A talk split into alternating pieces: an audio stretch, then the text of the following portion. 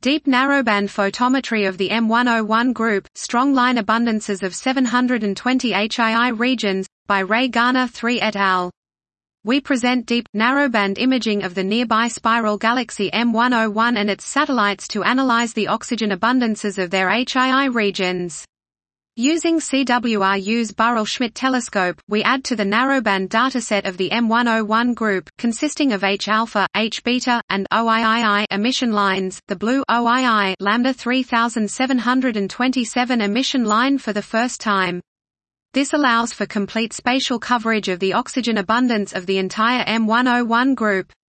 We used the strong line ratio R23 to estimate oxygen abundances for the HII regions in our sample, utilizing three different calibration techniques to provide a baseline estimate of the oxygen abundances.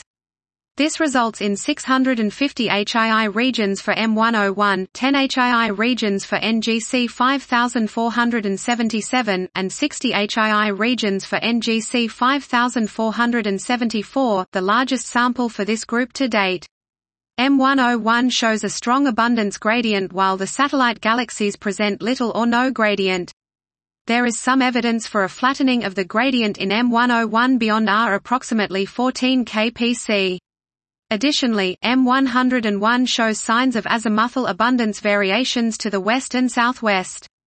The radial and azimuthal abundance variations in M101 are likely explained by an interaction it had with its most massive satellite NGC 5474 300 Myr ago combined with internal dynamical effects such as corotation.